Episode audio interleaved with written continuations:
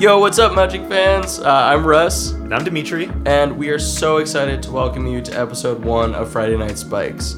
Yeah, we are a Minneapolis based Magic the Gathering podcast. And we are focused on players like us, Spikes, who can't really attend every tournament, want to keep up with the metagame. Every time we're going to talk about uh, what happened in recent tournaments, what we'd play going into uh, bigger tournaments going forward. Uh, we'll focus on modern, but with Arena being such a big force in Magic right now, we're going to keep keep you up to date on Standard as well and talk a little bit about Legacy. Uh, also, each episode we're going to do a deep dive where we'll talk about some other interesting topic for about half the episode. We'll get into something really cool. Today's deep dive, really exciting. We're going to talk about our top 10 uh, older than modern cards that we would reprint into modern given the option. Yep. Or from supplemental sets. Yeah. Um, so the first segment that we're going to do on this podcast is we're going to talk about last weekend. Um, in the formats that we're following, what happened, uh, what decks are on top, what did we see in the metagame. Um, we're going to lead off with modern. Yeah, so uh, there was a SCG Baltimore team event on the 2nd. Uh, that was won by uh, the team with Ryan Over- Overturf in the modern seat. He was playing uh, Temur Phoenix with Traverse. Uh, I think the first time I've ever seen that deck. Have you ever seen that deck before? No. Yeah. So that was pretty interesting. Um, he had pretty good results, but I think that the um, one of the big stories of that tournament was uh, Jeff Carr going 16 and 0 in the modern seat with his mono red Phoenix build, which um, is just an awesome deck going forward. I've been playing a lot of Phoenix decks, and I took one look at this deck, and I was like, yes, this No. is the correct build. I've been wondering why you haven't been playing it recently, too. They seem Well, so good. It's true because I actually have not even played the version with Light Up the Stage and Skewer the Critics, and for It's some like reason, basically a burn deck, right? basically a burn deck, and for some sometimes you burn reason, my times. mind did not go to playing those cards in that deck. I was thinking like, do these cards slot into burn? You know, sure. um, but then you know, I look at this deck list, and Light Up the Stage is just the perfect card for this deck. I mean, I couldn't imagine a more perfect card, and he's up to the full four gut shots. Trimming any kind of clunky Four gut shot is interactive cards like uh, lightning. the upside of dumpstering infect. Like, Yeah, I mean, a lot of these decks were playing stuff like, you know, Lightning Axe. It's just like, no, none of that. Just every one of my cards either does damage or finds me more burn spells. Yeah. And then he put um, two Bedlam Revelers back in the deck. okay, So to kind of were off that refuel. for a while, right? Yeah, uh, off that for a while, but this deck is much lower to the ground, and so you could power out Reveler faster, and um, it's just going to refuel with the four gut shot. I mean, and four light up the stage. I mean, this deck's not running out of gas, and I think this is the build going forward that I would play. You don't like Izzet anymore?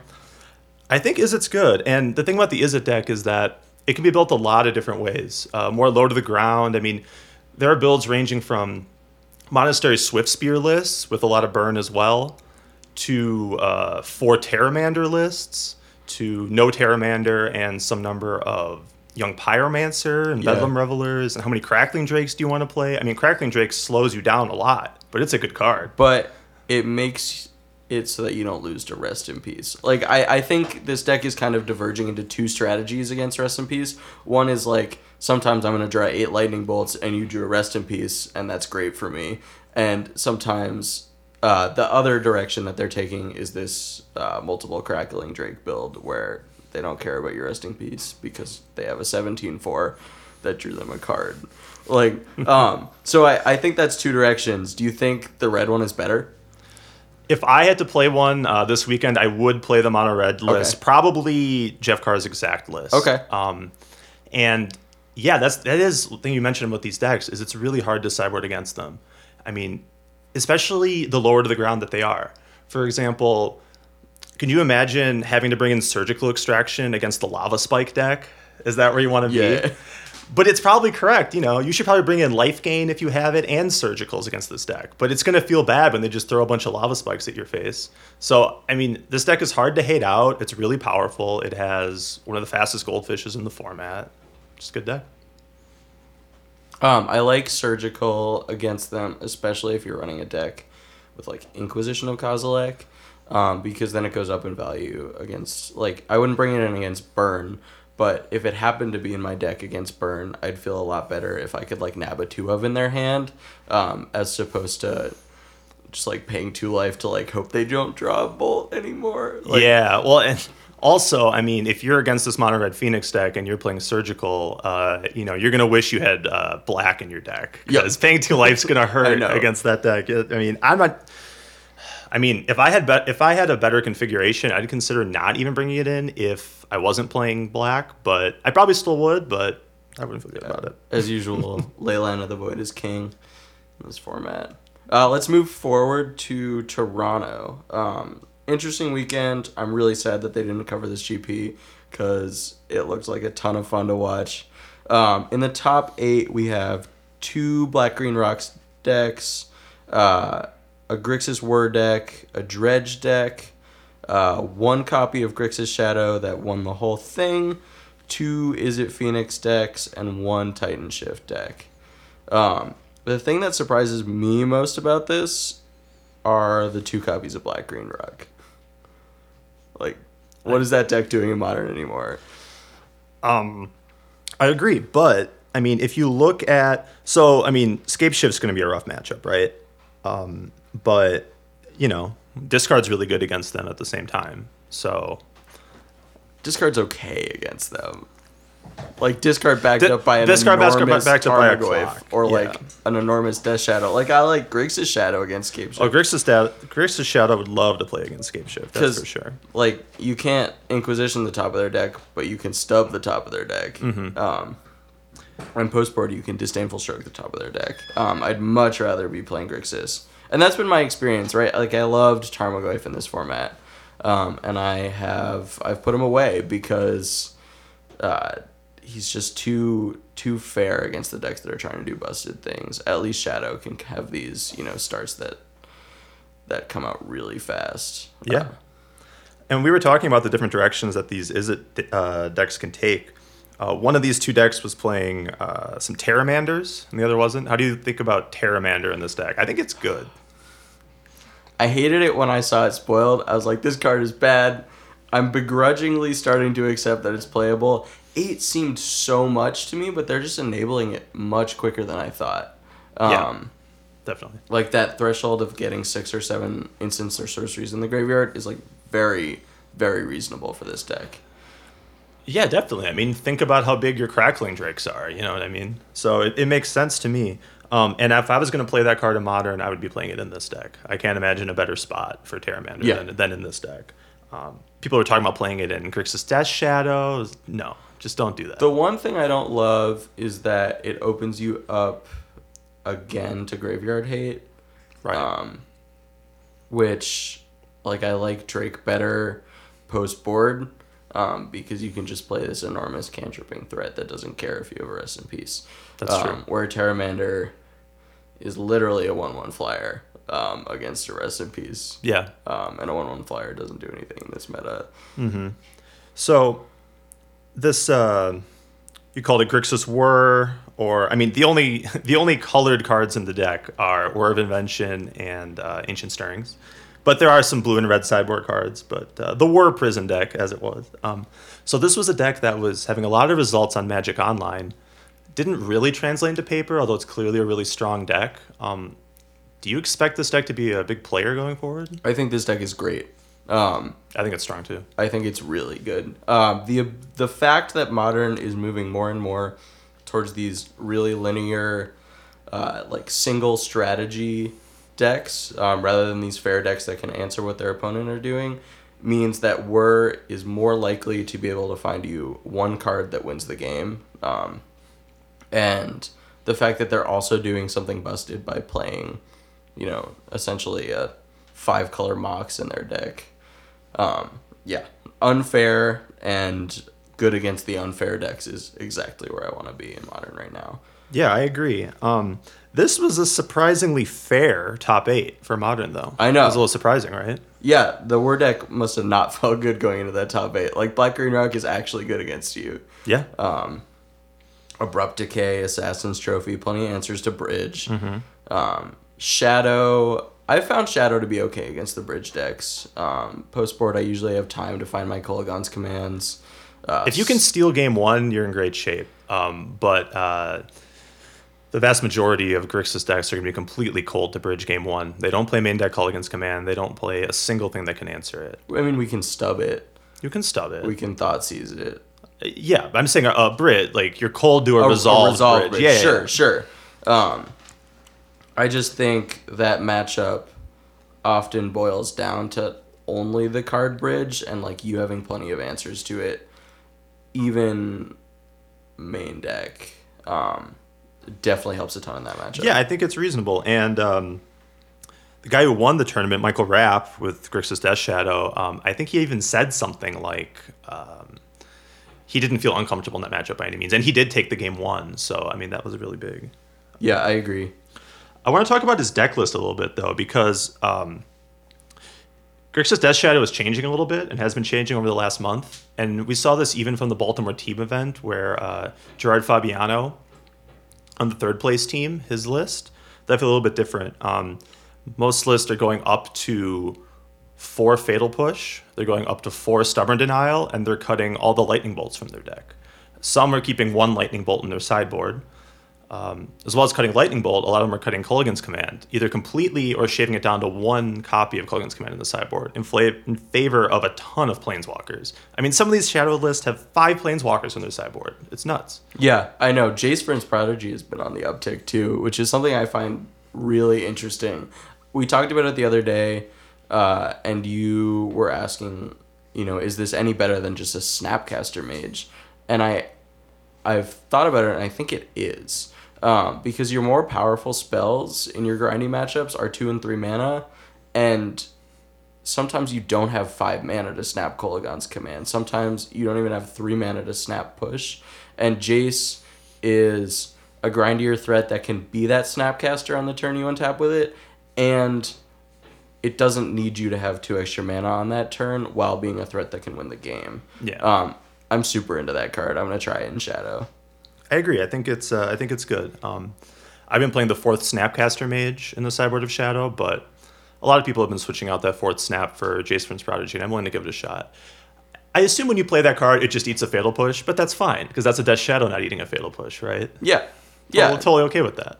And like going up another card that they have to kill. Like it's the same way that uh, Shadow played multiple young pyromancer for a while. Yeah. Um, I just think Jace is probably even better in the grindy matchups uh, than a pyromancer. yeah. Um, going deeper into the top decks of Grand Prix Toronto, there's a few things I want to talk about. Uh, first of all, two copies of Taking Turns in the top 32. Yeah. What is that about? like, why is that deck back? I don't get it.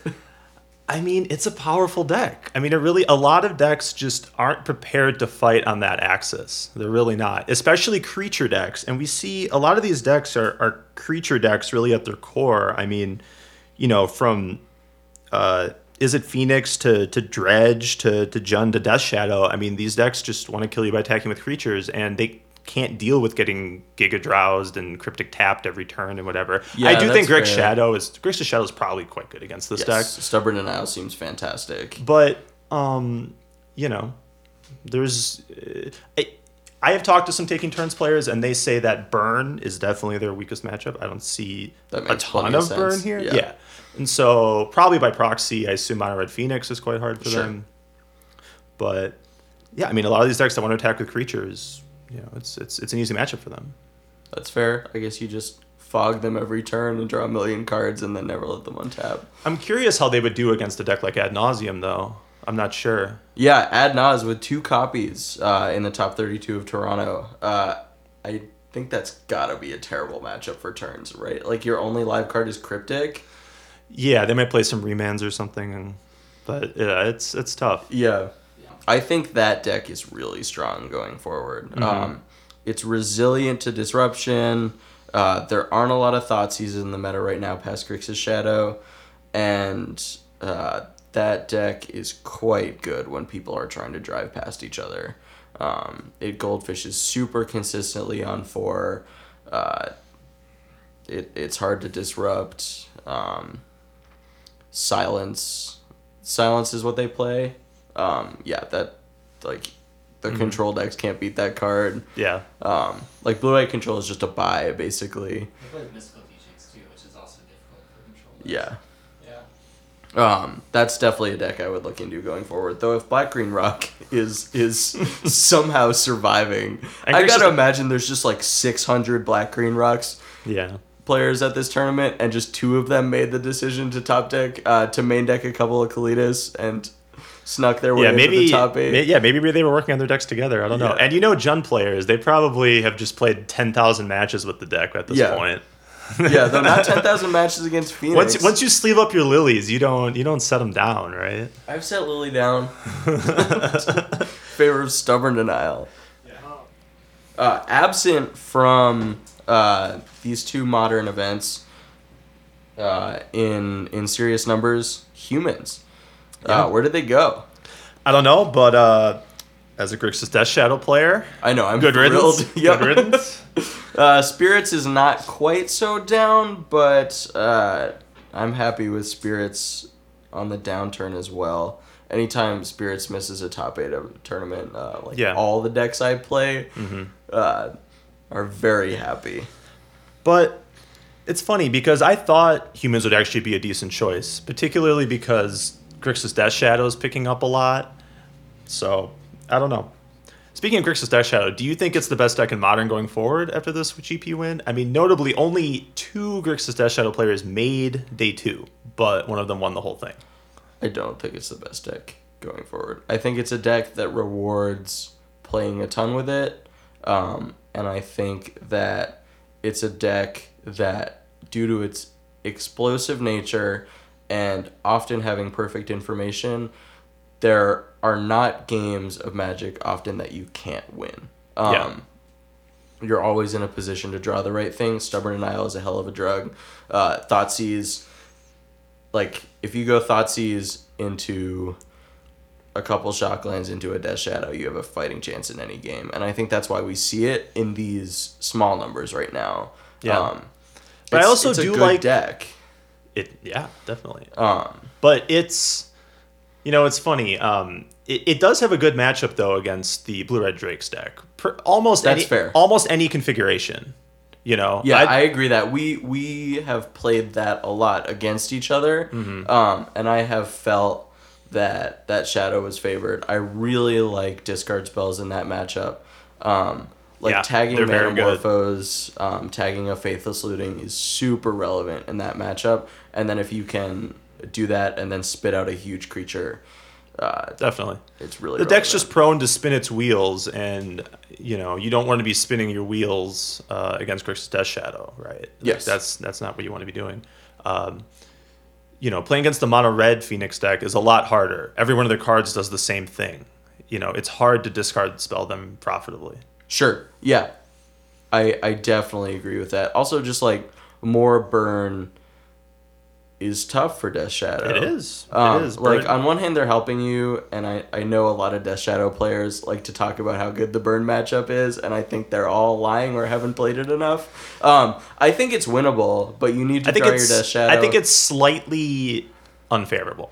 But I, it's I agree. But I it- agree with that. But it's yeah, it's definitely not. unwinnable. Um, but I, I think I think that people's opinions are jaded by the fact that if you draw exactly Death Shadow and Temur Battle Rage, you're incredibly favored in the game. Mm-hmm. Yeah. But I think overall you're unfavored in that matchup. Right. Um, notably, Mono Red Phoenix doesn't have access to Path to Exile like a normal burn deck would. Sure. That I mean, that is something. The funny thing about Grixis Death Shadow is, depending who you talk to, it's this deck has no bad matchups to this deck has no good matchups. Why are you even playing this deck? I mean that's because it's a fair deck that rewards good pilots, right? Yeah. Like well, the truth is, it has a bunch of and you can shift them, Yeah. you know, left or right depending on how good you are, what your configuration is. yeah, it has a bunch of coin flip matchups that reward type play. Yeah. is the truth. Yeah. Yeah. Which is why it's a blast to play. Exactly. Like if you're looking to have fun at your next GP, like sleeve that up. If you've never played it before, you'll probably get smashed. But all right, uh, let's let's move on to standard really quickly. Um, SCG SCG Dallas uh, was this past weekend, um, and it was a really interesting tournament. Really, in my opinion, at least in terms of coverage, Nexus of Fate's weekend. Um, so many of those resolved on screen. Uh, Drake Sasser's uh, Nexus Gates deck on screen all weekend long was sick. Um, that deck is insane. You get to play Gates Ablaze and Hydroid Krasis in your Nexus deck. Um, it was a blast to watch. Uh, the top eight from that tournament, we have two copies of Mono Blue Aggro, two copies of Blue White Aggro, uh, a copy of Esper Control, a copy of Simic Nexus, uh, one Sultai mid range, uh, that was Dylan Donegan, and then uh, one copy of Rakdo, Rakdos mid range by uh, one one crazy man piloting that. Um, Jody Keith. yeah, that's that's insane.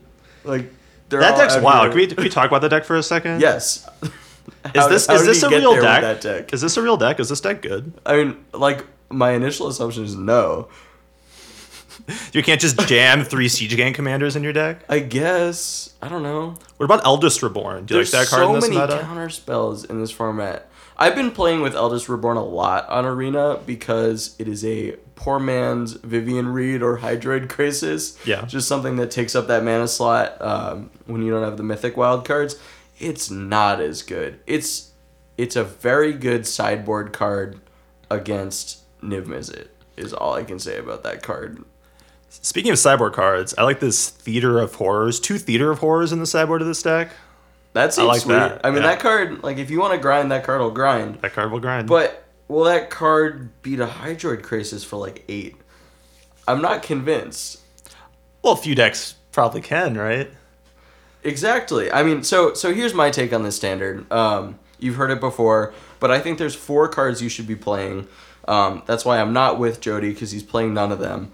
Uh, you should be playing Curious Obsession. You should be playing Hydroid Krasis. You should be playing Teferi, Hero of Dominaria, or you should be playing Legion's Landing. Um, I think those cards kind of define the four main archetypes of standard and i think if you're leaving home without one of them you're making a mistake I mean, seems reasonable to me in terms of uh, what you see in the results. yeah. I mean it's clear like especially from this weekend all the nexus decks are also playing Krasis. Um, like turns out that gaining three and drawing three and playing a huge blocker is fine. Like you don't need to be attacking with your uh, six six flampler. You Mm-hmm. can just like draw some cards gain some life and block some stuff. And untap on your end step. yes. Oh my god.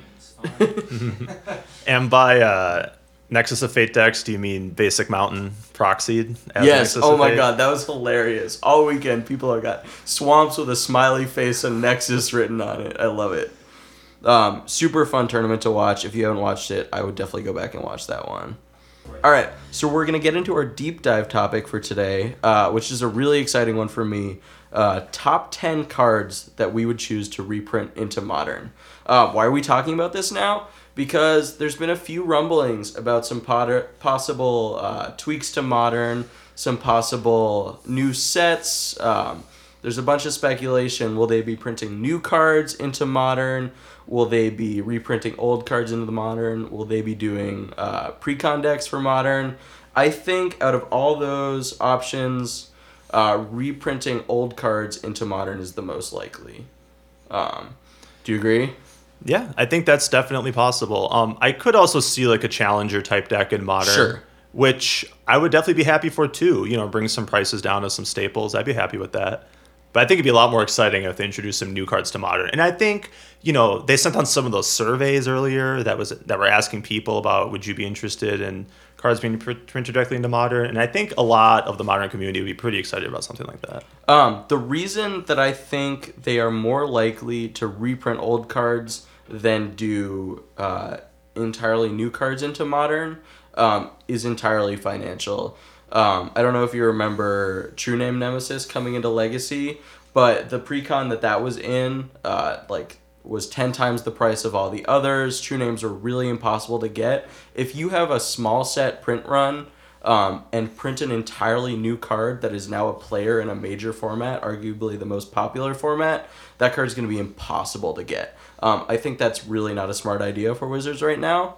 Instead, um, they can make a bunch of money by taking these cheap cards uh, that are not modern legal, printing them into modern, and raising their value. Um, I want to talk about reprint equity for a little bit.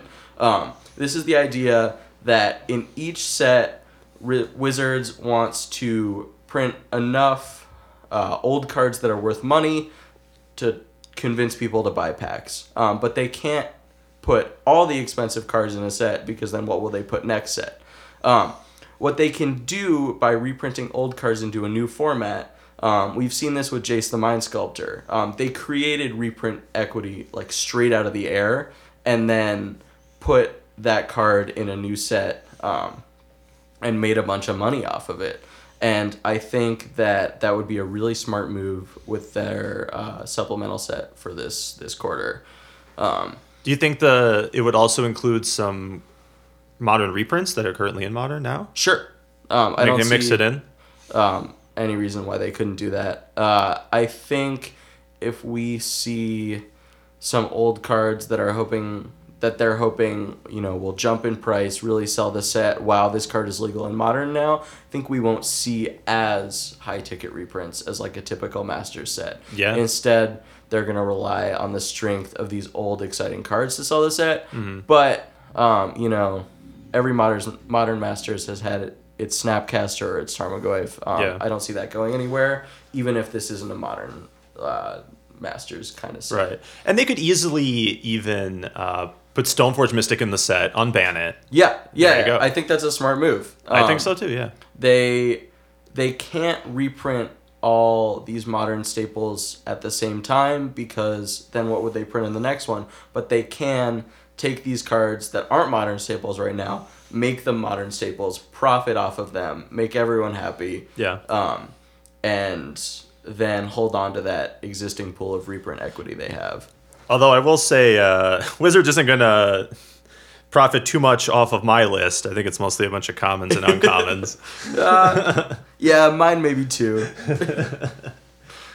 um, uh, so I think you have a few honorable mentions you want to start out with. yeah, so I guess so we should say that we both made some lists, top 10 cards we would like to see in modern. Um, I couldn't stop at just 10. In fact, I even cheated on my list, and a couple of my slots have two cards in them that are very similar. I, I So- did that a little bit too. Yeah, okay. yeah. but even even with doing that, I still couldn't keep myself to ten. So I do have a few honorable mentions. Um, I had a little more restraint. I have 11 cards. uh, I yeah, can't do that. so um, okay, so I have one here that I think actually might have made my list and was originally on my list, but I think it needed too many other pieces to be good that aren't currently modern legal right now, and that's Astral Slide. So Astral Slide is a two and a white enchantment that reads: Whenever a player cycles a card, you may exile target creature. If you do, return that card to the battlefield under its owner's control at the beginning of the next end step. I don't know. I just had some interesting ideas with this card. Could you imagine just cycling a card and flickering your Eternal Witness Oh. every turn? I would build so many Cloud Blazer Astral Slide decks. I would This would be a blast. Yeah. You could you could play Street Wraith in them too, because you'd be you'd be neutral on life for the interaction to flicker your Oh, yeah. Cloud Blazer. Yeah, Love that'd it. be sick. Um, I don't think it's good enough. Yeah, well, depending on if that's why I didn't include it in my list, but potentially if they if they included enough reprints that enabled the deck, I think I think it could have some legs in modern. Um, next honorable mention. Uh, this card definitely should be legal in modern. There's no reason for it not to be legal in modern. I just don't think it would see very much play on power level, and that's Vindicate. We should also wait on this one. That card is on my list. All right, all right, all right. That's good because we got different lists. Um, and then my two last honorable mentions are a couple of commanders. Ooh, okay, which I can't really list. see them putting in modern, but I think would be really cool. Uh, the first is Kess, Dissident Love Mage. that card. Love that card. Would love that in modern.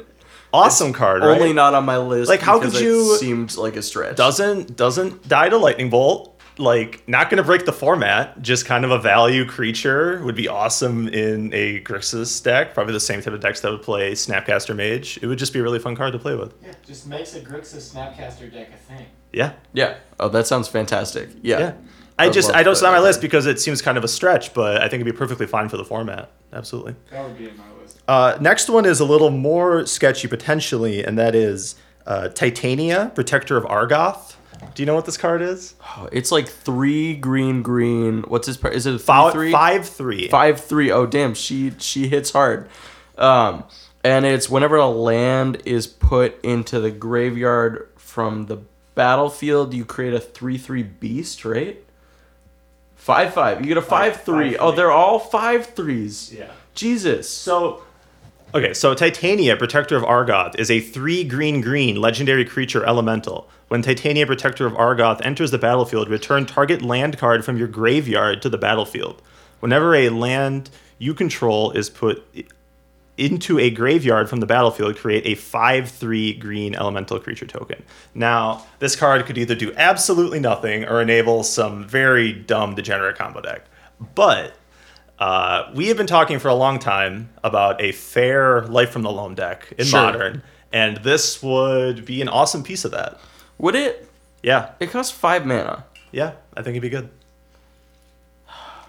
I'm not sold. This is a completely unbeatable like engine card. Yeah, but I'm not sold on five mana permanents in modern that you have to untap with.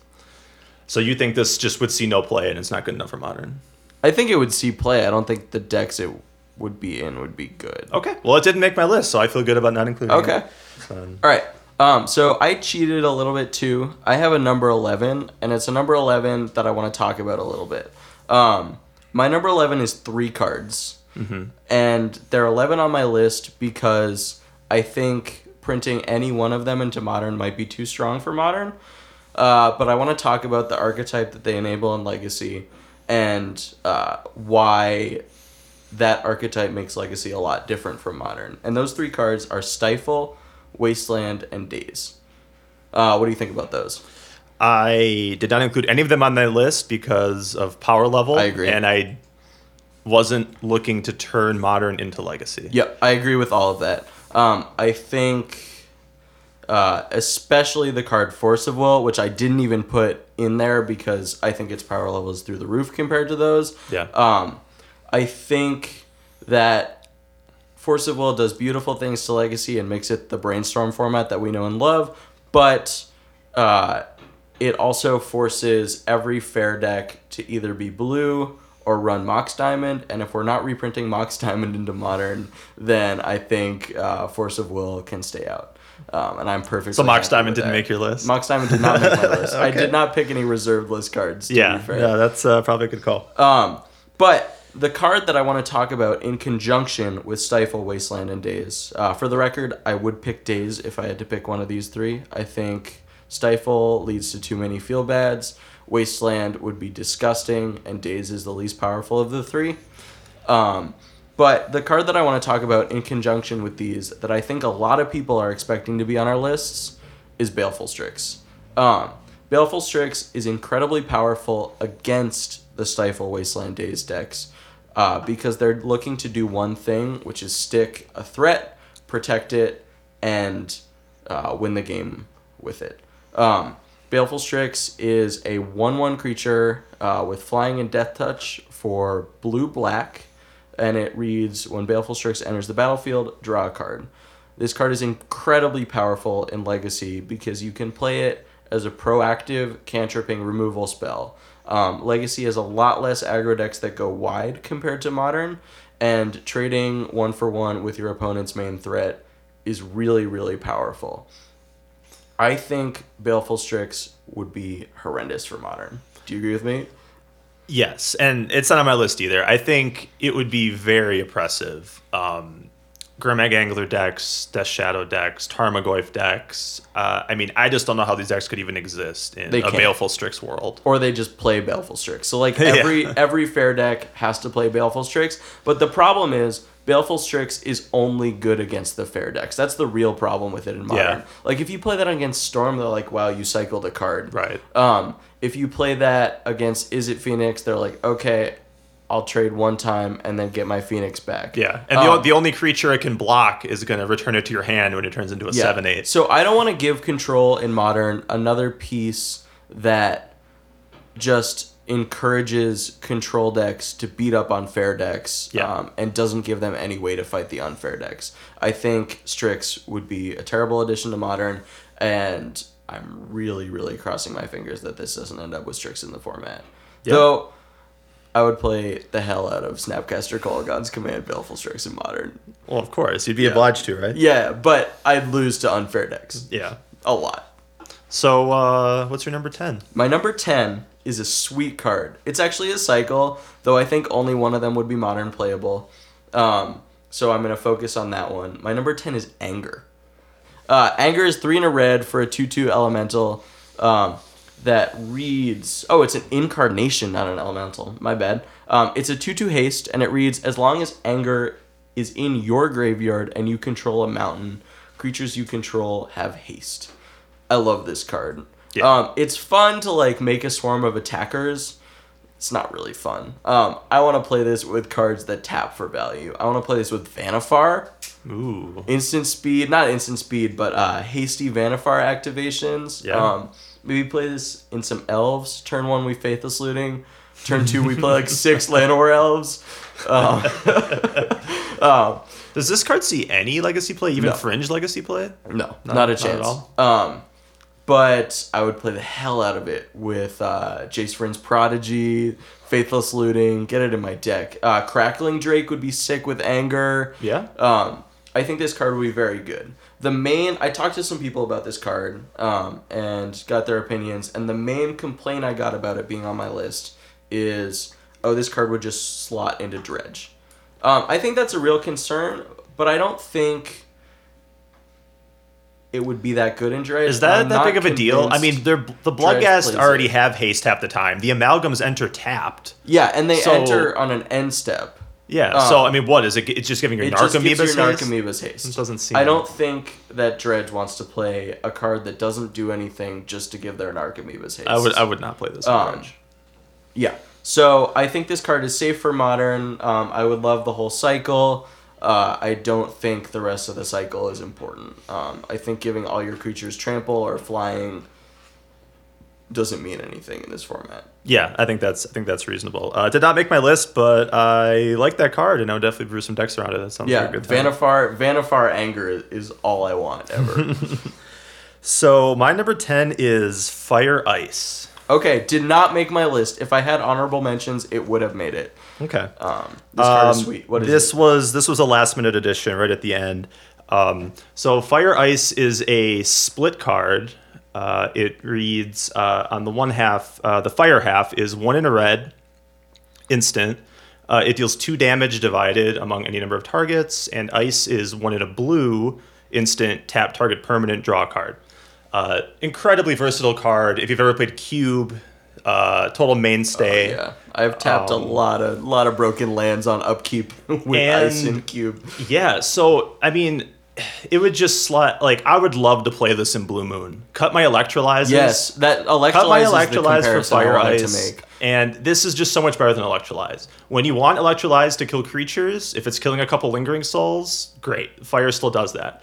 The fact that you could cycle this as ice to tap a giant creature, Yeah. to tap a land. No, tapping Gurmag. I've been playing a lot of Pestermite, uh, Deceiver Exarch decks. Yeah. Like tapping down a Shadow or a Gurmag is super relevant in those matchups, and I'd rather draw a card than Yeah. have a one four. I mean, I Jeskai may play some number of this. I know in Blue Moon I would play two of this card. I think just it automatic. just replaces Electrolyze in the decks that play Electrolyze. Yeah. Does that does that not make sense? That's what I would do Okay. as a start. Um, you kill a Snapcaster Mage and dome them. Um, there's a bunch of targets in Modern. It lines up pretty well against Young Pyromancer, which is Yep. not something we've Kills seen Bob. a ton of. Yeah. Bob dies to a stiff breeze, though, so... Well, the, importantly, it kills Bob on turn two on the draw. Sure, they don't get they don't get a does card. not. And then snaps back to tap a permanent draw card. Yeah. Yeah. Um, uh, yeah, love it. Uh, would have made my honorable mentions. All right, sweet. Uh, what's your number nine, Russ? My number nine is a pet card of mine. Okay. Um, I'm gonna do. Let's do a quiz. Let's let's see if you can tell me what this card does. Uh, my card is Gerard's Verdict. Oh, I actually, I was looking at this card. I can't remember what it does though. So it's black white for a sorcery that reads target player discards two cards from his or her hand. You gain three life for each land card discarded this way. Yeah. Um, so it's like a good. it's a, a- good. Um, It's a mind rot for Yeah. two with upside, um, Mind rot, which that's is not one. something that modern has. yep. Um, I think that Hymn to Tourach is ridiculously powerful and should not be legal in modern. This lets stuff like Abzan fight on that kind of axis against control decks. yeah. Um, but is not ridiculously busted and might strip mine them. Um, Yeah. And it's like main deck hate against burn, which is kind of sick. Yeah. That's pretty sweet. Um, yeah, I like this card a lot. Didn't make my list. Um, but I think it definitely could have. I like this card a lot. I would like to see it reprinted. I was convinced, maybe naively, that they were going to reprint this in Dominaria because Gerard is one of the main characters Sure. in the original Weatherlight cycle. Totally thought we would get Gerard's verdict. Uh, Yeah. Perfect power level for modern. Was really bummed to not see it in there. So my number nine card is Curfew. Ooh, that is way higher than nine on my list. Love that card. I wasn't so concerned with the rankings, more so just putting the cards there. Like Okay. I, I kind of ordered them a bit, but My my, my list is laid out like if I could unban one card, it would be number one. okay. Or- or no, reprint. mine's much more random than Okay. that. But uh, Curfew. So this is a one in a blue instant. just blue instant. Or sorry, a uh, instant for just a blue mana, and uh, each player returns a creature they control to their hand. God, I just want to Snapcaster curfew Mage? snap curfew people. Like, Snapcaster Mage? God, wouldn't that be insane against Death Shadow? Right? They like play their Gurmag, and then you like snap curfew them, bounce your Snapcaster. This card is hype. Also, I'm very in favor of introducing cards into modern that dumpster boggles, Uh, and it's just this is a main deckable like good sideboard card, bad main deck card that has the added upside of just just taking boggles to pound town, and I I love that. Um, yeah, get that garbage out of my format. Um, I mean, I yeah, I'm with you there. We don't need we don't need boggles. Yeah, I don't love decks that exist to like play a different game, and like Boggles is king among those. You don't like Dredge? I like Dredge. Dredge is cool. I think Dredge isn't playing a different game so much as like abusing. Like you still interact, you still take turns. Boggle is just like, nah, I'm gonna play Yahtzee. Like if I win before you do, then like Yeah. jokes on you. Um, and I, I really don't enjoy playing that matchup. Um, I've I've conceded to Boggles turn one, conceded a match to Boggles at FNM before, um, just because I didn't want to play it. I was playing a Liliana the Veil deck, so you know, tough matchup, but Although Still. Liliana the Veil itself is good. But not against- when they not when they open with a uh, leyline of sanctity. Oh boy, that's a Yeah. rough one. Um, so what what's the deck that you'd most be excited to play Curfew in in Modern? Just Snapcaster Mage. I don't know Grixis. Just a Oh, control deck then. So, some control deck. I think it would be a fine sideboard card in Death Shadow. Mm-hmm. Um, I think it would be like I want to play it with Snapcaster and Kolaghan. what about Merfolk? Would you play this card in Merfolk? Would I play this card in Merfolk? Why? Merfolk has plenty of bounce, and they don't really want to bounce their own creatures. Um, I mean, it's good to like, they're definitely playing bar- bounce uh, Harbinger sometimes. That could be good. but they just so they can bounce again. I guess Silvergill. Silver goes fine, but but again, like I mean, I, I agree. The, the, the you. interaction I was focusing on was definitely the one with Snapcaster Mage. Yeah, Snapcaster Mage and Slippery Boggle are the two cards that I want to return to hands with Curfew. Um, I don't know, like some Grixis Kolaghan's command deck.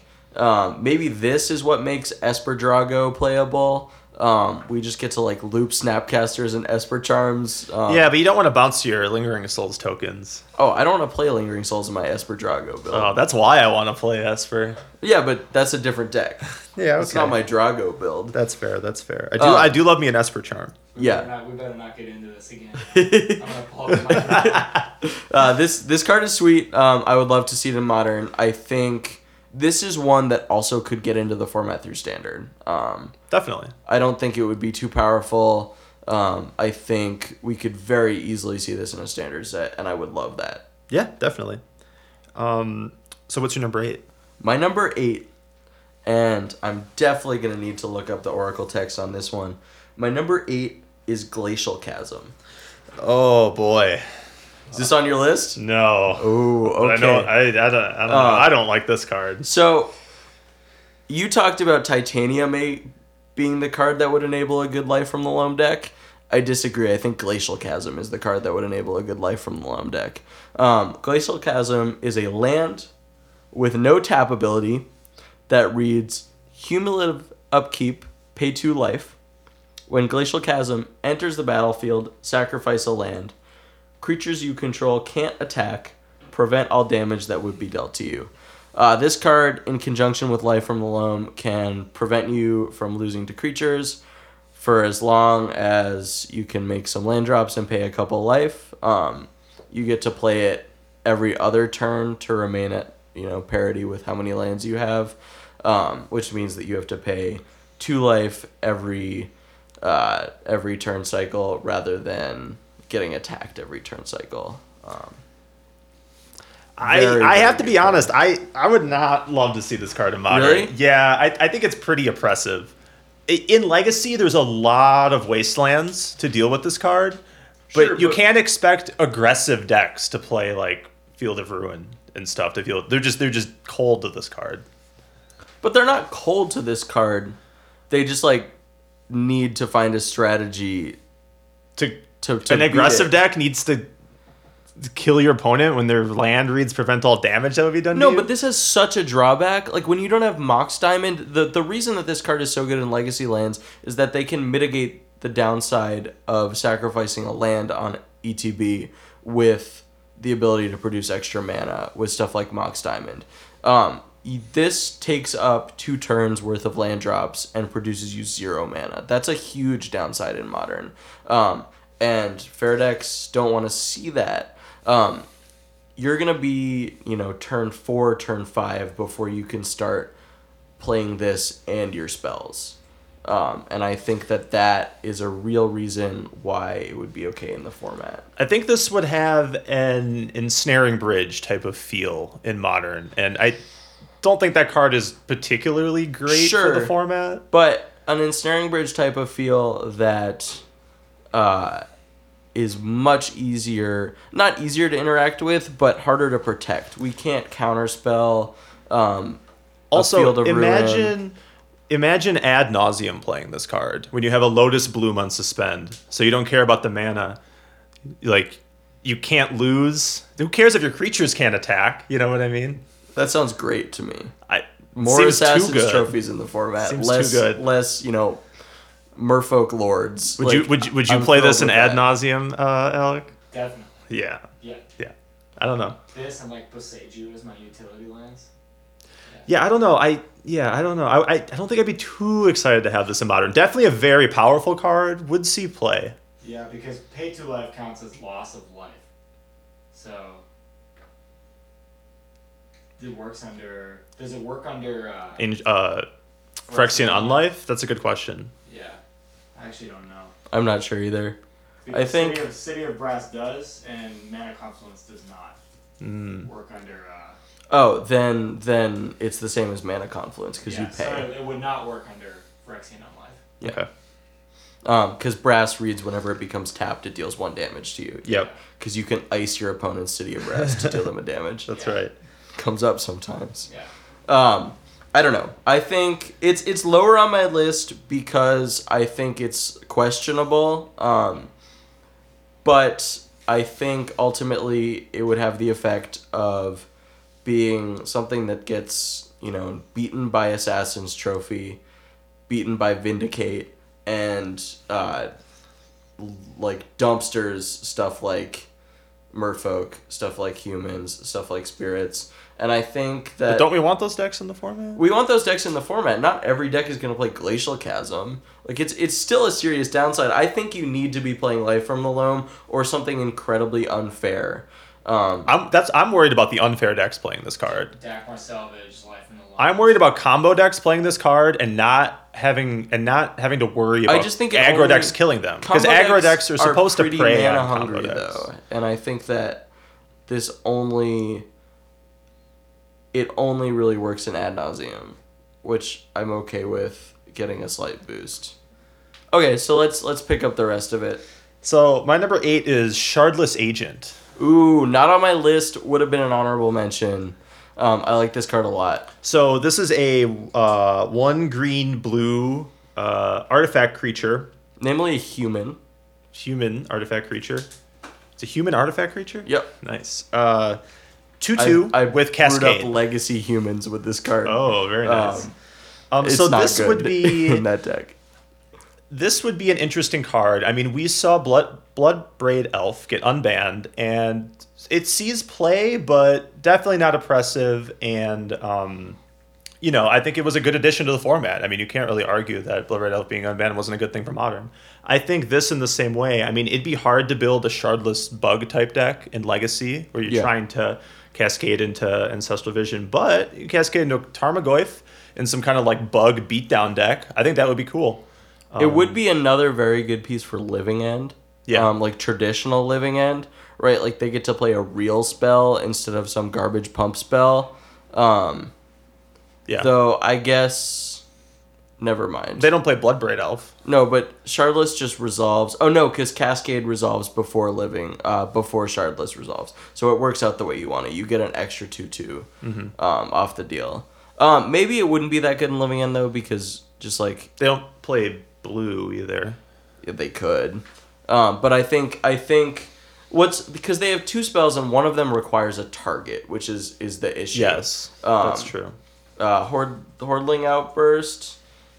Uh, Violent Outburst. Violent Outburst um, doesn't require a target. It says like creatures you control get plus two plus zero, and then Demonic Dread does require a target, Yes. um, which is definitely a downside. And I think that Living End could probably fit in Shardless to not have that downside. Um, That's fine. If they want to basically side grade to Shardless Agent or a very slight upgrade, I'm fine with that.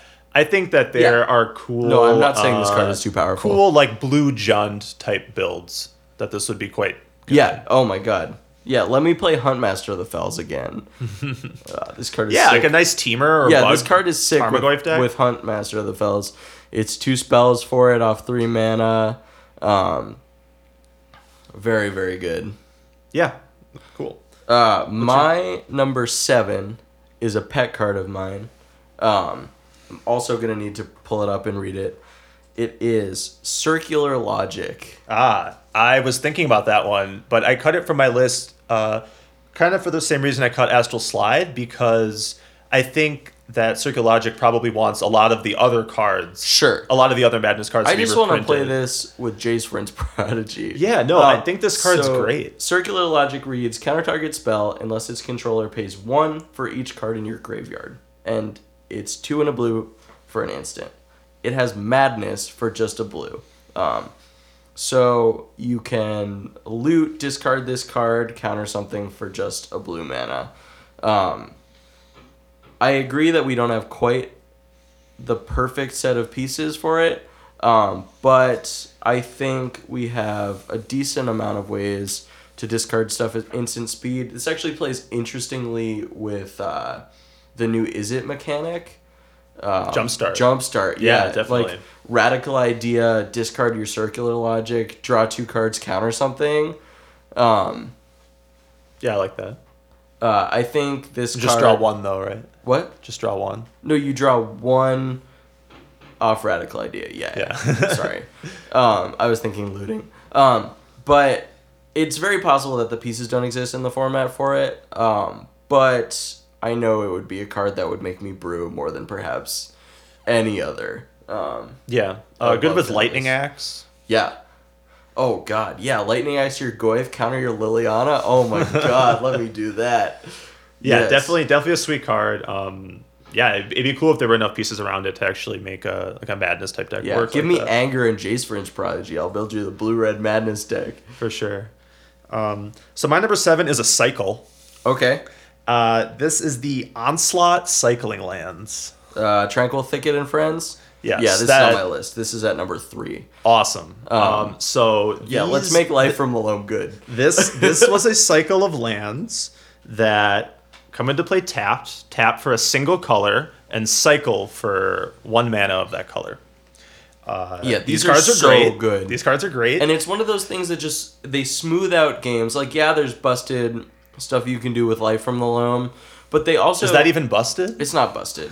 That's It's just like, a decent value engine. That's what I like would want to good see. Value engine. Um, I would like to see it. But I yes, I would Because like you can do that now with the two mana cycling lands. It's just too clunky, right? yeah, it's, too way slow. too clunky. Um, but these they just they smooth out the draws. They incentivize playing less colors. Like a monocolor Mm-hmm. deck, you know, can get all their basics and then a few of these, and they get to you know smooth out that land spell ratio. Um, I think we saw from like Hour of Devastation Limited that lands with cycling just like make a format better. Yeah. Um, and I don't think that we have very good cycling lands in modern right now. I, I love this pick. Um, it's number three on my list. Awesome. Uh, what's your number? S- or what's your number seven then? My number seven was Circular Logic. Oh yeah, number six. My number six is Vindicate. Um, Oh, cool, Which yeah. was your honorable mention. Um, it is a very simple card. One white black for a sorcery, destroy target permanent. Um, I don't think this sees a ton of play in modern. If we if we reprint. Yeah, that was today. my concern. Um, but I think it is a very good upgrade for Maelstrom Pulse index that can cast it. Um, it incentivizes us to play white in mid range, which is a bit of a theme of my list, actually. Um, I think white mid range decks, um, especially as they you know refuse to unban Stoneforge Mystic, are kind of like all you get is sideboard cards Yeah. and white doesn't add anything to the main deck of a mid-range deck. Um, Right. Abzan has for a while been the deck you play if you need Stony Silence, not the deck you play because it's a good collection of cards. Right. Um, that all being said, I think you might be underestimating how good Vindicate is. Um, Maelstrom Pulse does not have the upside of your opponent missing their second land drop and you insta winning the game. Um, and Vindicate, like that's such an upside, which it does create kind of bad games of Magic. Um, but I think it would see play as a really versatile card. Answer to Teferi, um, answer to Celestial Colonnade, uh, answer to any threat from any deck, while having that upside um, of being a strip mine when you need it. Sure. I was thinking more along the lines of comparing it to Assassin's Trophy, which sees Sure, really but- just a little bit of play. But you the- can't mana screw someone by hitting their second land. By but I mean that's really the only thing. You can still hit a Tron land, some other Sure. problematic land, any permanent. But I think first of all, I think this card is is slightly better against Tron than Trophy is because sure if you're on the draw in game one they can Karn before this, um, but post board. Uh, Tron is this kind of leaner deck with Thrag Tusks, Yep. you know, cheaper permanents. Assassin's Trophy doesn't do much against a hand with like two eggs and a Thrag Tusk. You're just Right. like swapping their land for a different land, but they're still gonna play their Thrag Tusk on time. Um, Vindicate is an answer to their threats, is an answer to a Tron land. You know, even if they have perfect Tron, if you're on the play, you can beat it with Vindicate. Uh, that doesn't just let them cast their cheaper threats on curve. Uh, I think this card would see modern play. Okay. Yeah, the upside of being a molten rain when you needed to is pretty Yes. good. All right. Uh, so my number six is Toxic Deluge. Okay, did not make my list, but I thought about it, and I don't. I did not keep it off of my list because I was convinced it was too good. So you think it is too good? No, no. Oh, I think I think it might be okay. I'm just not sure. I, would, I It's so good. It, it this card so, is very so Toxic good. Deluge is a two and a black sorcery that reads as an additional cost to pay this to cast a spell, pay X life. All creatures get minus X minus X until end of turn. Do you know how badly I want to cast this card in Grixis Death Shadow? Do you know how badly I want to slam this into Selfless Spirit? just so bad. I think Grixis control would be a thing. I think I mean honestly though, like this is not you know, this isn't just windmill slam a bunch of copies of this in every control deck. The life loss is a serious cost, and when you imagine playing, Shadow. playing, yeah, right. That's Here, I'll but, like, nine life. in a control deck, this this life loss is a very serious cost. I mean, Sure. you can't just stick four of these in your deck in some I Grixis control deck. And I, mean, don't think Grixis is the color combination for this specifically because of that. Because Grixis doesn't have good access to incidental life gain. Yeah. Um, like White does. Like I mean, does. imagine being, you know, against humans and their turn one uh, champion is a 5 5. Yeah. So now you have to be paying 5 life when you just got already slammed for a bunch of damage, probably in the early game, to clear the creatures. And then a lot of the other creatures, you know, Mantis Riders and so forth, have haste much coming in after if that. you can follow like with a scavenging ooze or something. Yeah. So, but at the same time, this is a good and cheap way to get rid of creatures, especially creatures that were like cheated out. I mean, famously in Cube, this is a great way to kill an Emrakul or something out of nowhere. You'll just pay 15 life to get rid of it, right? Yeah. So, you know, it's just a cheap answer that um, gets rid of creatures in a pinch, but it's not. The, I think the life loss is enough of a cost that this wouldn't just make control decks great. No, I'm worried it would be too good in some sort of Death Shadow build. Yeah, Um, we'll see. Like the ability to just like pay twelve and it's not a dead card against control decks. Yeah. Is is something that makes me really want to play it in Death Shadow. But you can't. It is a sorcery, and you can't do it the turn you play your Death Shadow. That kind of doesn't really work. mean, like, or when you're the, the, before. the turn you want to kill them. I was saying it doesn't do anything. You can't just like pay a bunch of life and then swing in. Sure. So you have to do it beforehand. and Sure. It would take some setup, but yeah, I would definitely be good in Death Shadow. I'd be interested to try it. Yeah, I agree. I, I don't think I think this is one of those cards that I'd be happy like print into modern with a light finger on a band trigger. Sure, um, whatever. And and I think that would be great. Uh my number five.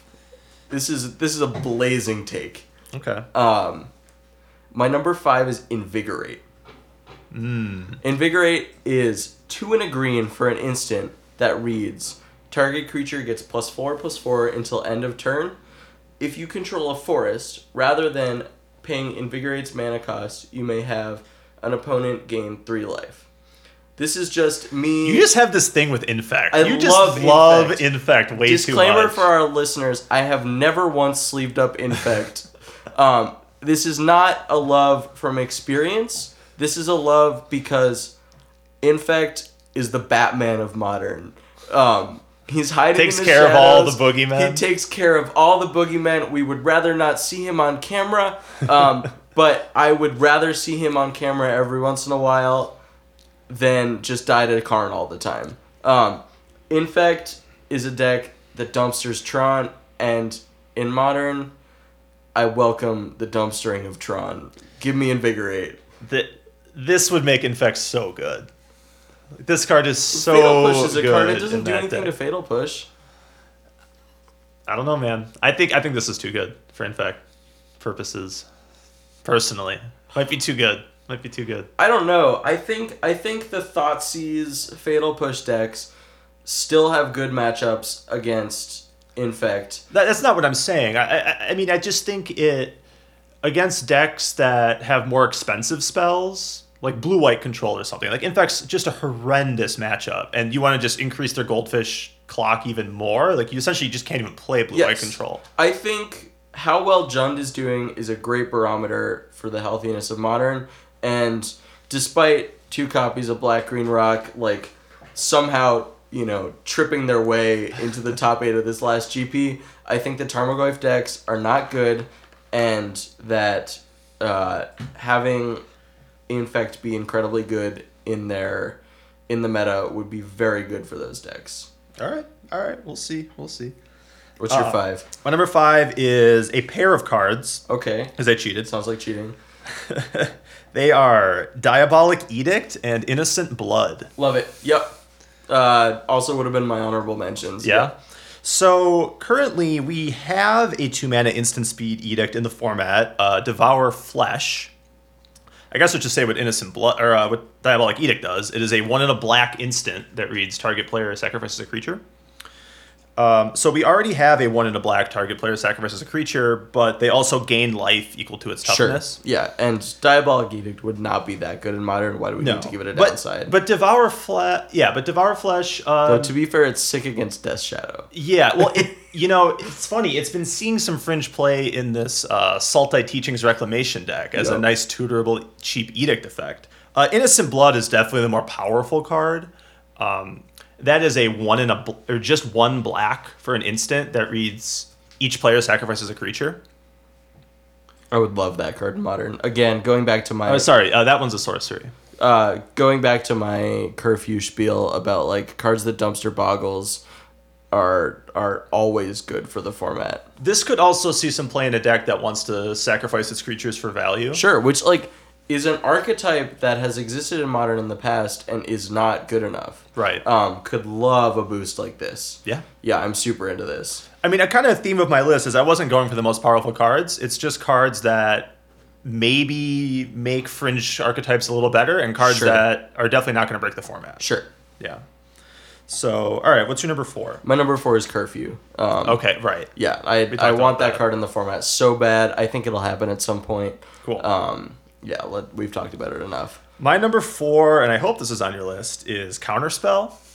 My opinions on Counterspell are mixed. It did not make my list. Interesting. Why I is just that? don't. So, first of all, I have a card that I think is sweeter than Counterspell and would not see play if Counterspell was printed into Modern. That is on my list. Mm-hmm. Um, and I think, I don't know. I think that Counterspell would be. It would, it would be good in modern. It would not be busted, but I think it would do similar things that that something like Strix would, where it's good against the fair decks, but the decks that are playing eight spells, the decks that are dumping their Izzet Phoenix into, into the yard, like that don't rely on one key spell, that don't re- rely on a Tarmogoyf or a Liliana of the Veil. Um, I don't think Blue White Control needs a catch all answer to every problematic card ever. Well, we have that. It's called Logic Knot. Yes, I know. I, I just think they're the same thing, and I would rather like we don't need counterspell. I I'm okay. Like I like the like ooh I can play around Logic Knot here. Like if we get How do you play around Logic Knot? You play your thing early, and then they can't Logic Knot it. I, I, I just I just think it's silly we have to jump through hoops with all these two mana counters in modern. Like Sure. with with the speed of the unfair decks and the speed of the aggro decks, there's no reason why Sure. we can't have a two this mana is counter. spell. definitely a card you know that I'm willing to eat my hat on. Where like I think we could print it in into modern today, and there's a possibility it does nothing to the format. all this does is replace the copies of Logic Knot in decks, and then you maybe add like one more copy. Sure, but like sometimes I play a Death Shadow on two that my opponent couldn't Logic Knot because they have one card in the graveyard Sure. and they could counterspell. Like I don't think, I'm willing. I'm willing to make that sacrifice. I don't think I don't think blue white needs a boost in the Death Shadow matchup. I, Like, that's that's very specific. Maybe not, but I, I think it'd be a great card for modern. I think. I think it'd I'd rather give the control deck something like Deluge than than counterspell. Well, maybe they can get both. What's your number three? My number three we've already talked about. It's the Tranquil Thicket cycle. Um, love those. Love love cycling lands. Uh, cycling makes every format better. Um, enough said. Totally agree. All right, my number three. Another pair of cards. Oh. Some filthy cheater. They are Goblin Lackey and Goblin Matron. Ooh, okay. So Did not consider the Goblin deck. but I'm- Goblins. I'm, into it. Yep. Goblins is such a cool deck. It's not quite high enough power level for Legacy. It's just not. Sure. I think Can it you- could I don't be. actually know these ones. Can you read them to me? I know Lackey. So Oh. Goblin Lackey is a uh, costs one red for a goblin creature. Uh, when it deals damage to a player, you may put a goblin permanent from your hand onto the battlefield.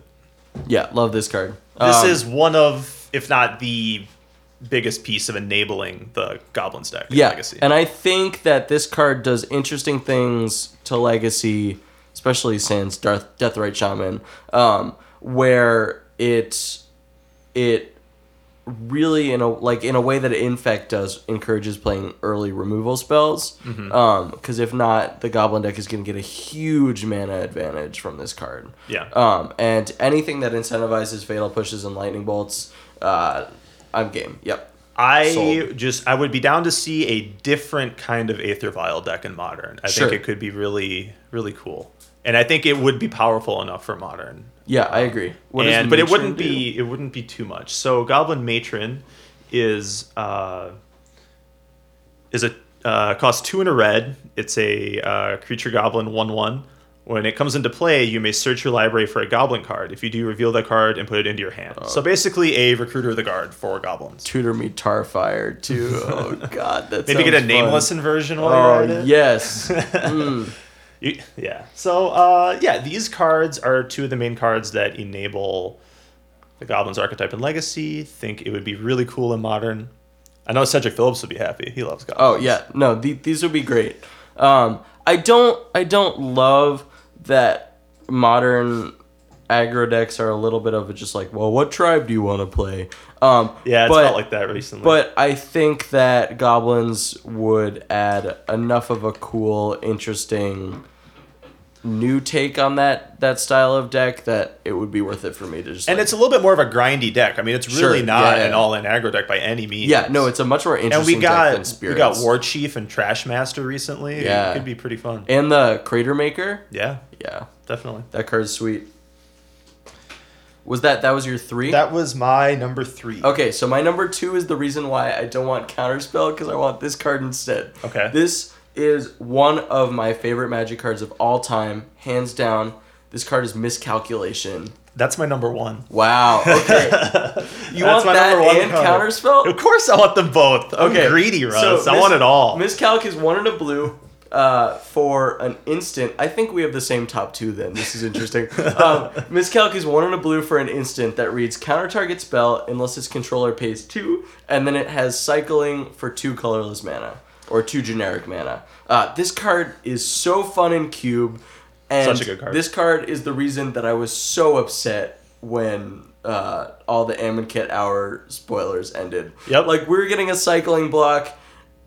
I fully expected this to be your Yes. Oh my god. Every I day I was too. watching spoilers. Yeah, I was and like, then we got oh. Finally, censor. and then we got censor. censor was the biggest slap in the face. censor's fine. I don't have a problem with censor, but uh, It yeah, just really wanted this card.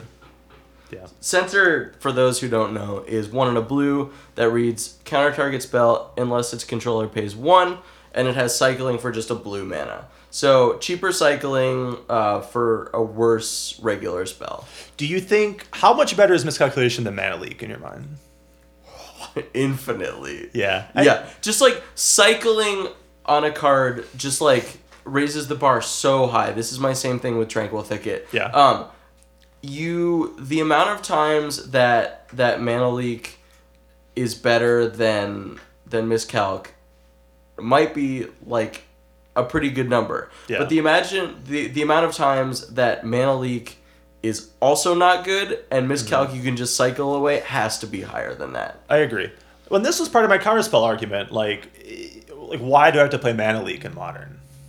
Yeah, Like, I just card- rather play is just- miscalc. I don't want to play counterspell. I want to play miscalc. Give me that. If I have counterspell and I have miscalculation, I can guarantee you I'm not playing mana leak. Yeah, that's fair. But- That's fair. No, I miscalculation, uh, super cool card. Would love to play with it in modern. They it'd be great. Not too powerful. You know, No, this would this would hands down not be too powerful. Yeah, for modern. Absolutely not. Perfect power level. Yeah, really perfect. All right. Uh, So my number two, your number two is my number one. containment priest. Um, Yeah. this we've talked about this card before. Um, but this is the just like perfect sideboard card. Um, the issue that you get in so many decks is that they find their sideboard hate and it's a rest in peace or a stony silence or whatever and the combo deck looks at them and is like okay you have that thing but it's not killing me so i don't care mm-hmm. containment priest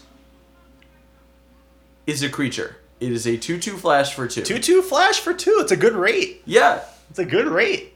when you're hate gets to attack for two damage a turn, potentially more in the humans deck. This makes me slightly nervous, but I Yeah. think it would be okay.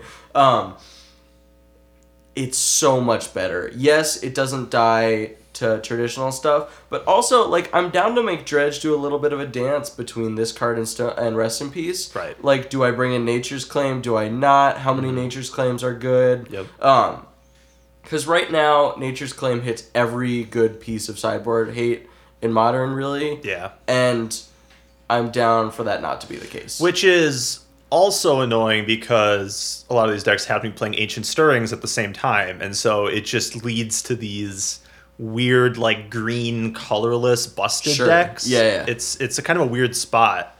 Um, where where green is getting the best card selection and it's also the most uh, versatile against sideboard hate. So Yeah, and it's, I'm- it's, it's weird. as I've mentioned before, down for white base mid range strategies Yeah. to get a boost. Did read it? Uh, Containment Priest is one and a white for a 2 2 flesh. It reads If a non token creature would enter the battlefield and it wasn't cast, exile it instead. It is a human cleric. Um, I this card is perfect for Yeah, modern. I mean, you said it before. Um, I think this is maybe the most elegantly designed sideboard card that Yeah. they've ever made. Uh, I think it's really just perfect. Um, hoses a decent number of overlapping strategies, but it's not such a blunt tool like Rest in Pieces. Yeah. It's just you play white, you side the Rest in Peace in your sideboard. That's the first thing you do before you put a card in your main deck when you're playing white. And that really shouldn't be the case. Yeah. Something that's a little bit more pointed of a sideboard hate. Like, what if I want to play a base white deck that really wants its graveyard? You know, is, is I that mean, even a you've thing? seen this tension, right, with blue white. Like they've been moving towards main decking the rest in peace and not playing any snapcasters because rest in peace is so important. Right. Um, instead, blue white could play this card, and then get to keep their other two power flash creature for two. Right. Have a much better chance of clocking these decks. Um, Obviously, hits other things too, like you know, uh, Living End and Through the Breach, and has some other things that it hits. Yeah. So, uh, really cool, versatile sideboard card. Not too powerful, just good magic card. yeah, love this card. Uh, love it at number one too. Um, yeah, that's our. Those are our top ten modern cards. Um, if you think we missed something, let us know. Love to talk about it. Yeah, definitely. Twitter. Yeah, uh, we're on Twitter. We'll say this at the end too. We're on we're on Twitter at uh, at FNScast. Okay, so next we're going to talk about what we would play in an upcoming standard or modern tournament. Yeah, we opened with next with last weekend, and we're gonna finish off uh, with next weekend. Looking forward. Uh, what would you play? in modern, um, I think I would play one of two decks. I would play Grixis Death Shadow, which I've been playing for a while. I think it's fairly well positioned. Uh, but I think my number one deck would be Mono Red Phoenix, probably exactly the version that Jeff Card 16 0 the modern portion of SCG Baltimore with. Um, I think this deck's great. We talked about it before.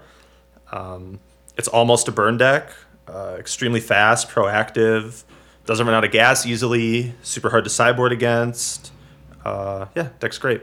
Uh, I'm with you. That's one of my top two. Um, I'm either playing that. I think I would play like one stomping ground and some ancient grudges in the sideboard. Yeah. Um, as a twist over that, I just think like it's a pretty free splash.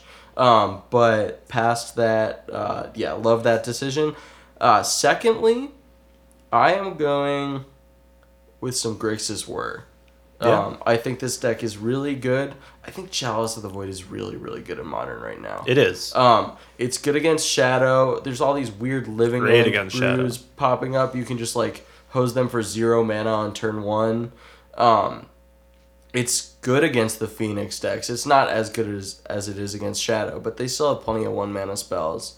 Um, we can attack those with Chalice, and then as I mentioned earlier, just like Whir has the tools to go get a permanent that attacks so many of the strategies in modern um, and i think that's a really good place to be right now yeah, I think this deck's very good, and the prevalence of this deck on Magic Online has actually caused Grixis Death Shadow to start playing Hurkyl's Recall in the sideboard. wild which is definitely wild. Um, it's very good against Ensnaring Bridge.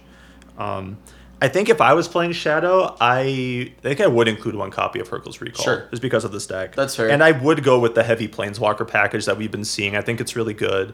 Um, I think the four Stubborn Denial in the main is ambitious. Like, it was a good meta call in, in some places, but um, it, it's not very good against something like Spirits, and Sure. it's possible. But I do like dropping the Lightning Bolts and going to four Fatal Push. What do you think about that? I like it. Um, I'd probably play like three one or something like that. Yeah, I mean that's Um, the typical build, right? really. I play two two right now. Um, just sometimes like you're playing against control, just like bolt yourself on your end step. Um, and like fatal push doesn't do anything in those Right. in those games. Yeah, Bolt's certainly the more versatile card, and I bolt myself a lot with that Yeah. deck. Um, and you're losing out on those lines. That being said, like fatal push is very good right now. Yeah. Um, and I'm happy to be playing it. So The other deck that is not seeing a lot of play right now that I actually think could be well positioned is Humans, because if you see a lot of Grixis Death Shadow, I mean, Humans is a pretty awful matchup, and um, we're not seeing a ton of Tron either. sure. Yeah. yeah. So, you know, I I I think just there's gotta assume Tron is a pretty abysmal uh, Phoenix matchup, so that's probably part of what's pushing it down. Yeah. Um, particularly mono red. The more aggressive Phoenix decks, particularly. Um, but I think, yeah, but I think humans, you know, I mean, it has a half decent Phoenix matchup, blue red at least. I mean, yeah, I can get Thing in the Ice totally out of the game. That you know that that can happen. That's but fair. I think but if people are moving to mono red too, yeah, I So- like humans. yeah. Hmm So yeah, I actually think humans. You know, I thought actually for the past couple weeks that humans would be well positioned and we would see it do better in these tournaments, but it hasn't yet. We'll see. It's fair. I know. I know one thing that people were saying about Toronto is that like lots of people in that meta like to play the blue red control decks, um, which like a pile of lightning bolts is always going to be okay against humans. Yeah, Um, I mean, we saw we saw Jeskai basically exist in the metagame just to prey Just- on yeah, humans exactly. at one point. Yeah, like lost to everything else, dumpstered humans. Um, yeah, so that's what we'd play next weekend. Um, if you're heading out to a tournament, uh, have to pick up a deck. Those are the options I would say. Um, there's a few more, but you know, pick something that is going to attack these unfair decks and just be fast itself. What about standard? Uh, in standard, I am playing one of a couple things. I think it comes down to what I said earlier. I'm playing the mono blue aggro deck because I think it is one of the best aggro decks we've seen in a while. I'm playing the blue white aggro deck to prey on the blue aggro deck, though we saw a couple times on camera on SCG Dallas that matchup is not perfect for blue white. Um, blue can definitely run away with the game an early obsession on an unblockable creature is still going to be the blue white aggro deck. Um, I'm probably, for myself, just sleeping up Bug right now. I think Krasis is a stupid card. I love the permission in the sideboard against the Nexus decks. And I think I would play a little leaner version of it. I really like Assassin's Trophy in the meta right now. Yeah. Um, the bug decks have been a little low on it. Um, but I like being able to answer mono blues creatures. Um, you know, turn two, you can kill them when they're tapped out if you're on the play. Um, I think two copies of Cast Down, which was the standard as your only two mana removal spells, not enough to combat that deck. Yeah, I mean, I think Mono Blue traditionally had a good matchup against Sultai. I think so. Yeah, I, wa- I want to lower the curve a little bit. yeah. So Um, how? So just play more cheap removal. You think? Yes. Deal with Mono Blue. Yeah. I mean, certainly. Um, And your matchup against blue white is is so good. yeah, I mean, the card quality in that deck is is crazy, right? Yeah. I mean, there's just the cards are very good in that deck. And you get to play. just need to survive against against these decks. Yeah. Yeah, definitely. Um, yeah, for me, it's Mono Blue. Yeah, I, I agree. Like that's especially if you're somebody who hasn't played the format a lot and are going into a big tournament, like that deck Although that deck is difficult to play. it's difficult to play past a certain level, but I think like the I think it's easy to get to a very good point with that deck. yeah. Um and I think that that deck is incredibly inherently powerful. Yeah. Well, yeah, that sounds good. So I think that'll do it for this week. Uh, yeah, follow us on Twitter at uh, FNScast. Uh, check out the YouTube channel. And yeah, we'll hope to see you in a few weeks. All right. See you guys.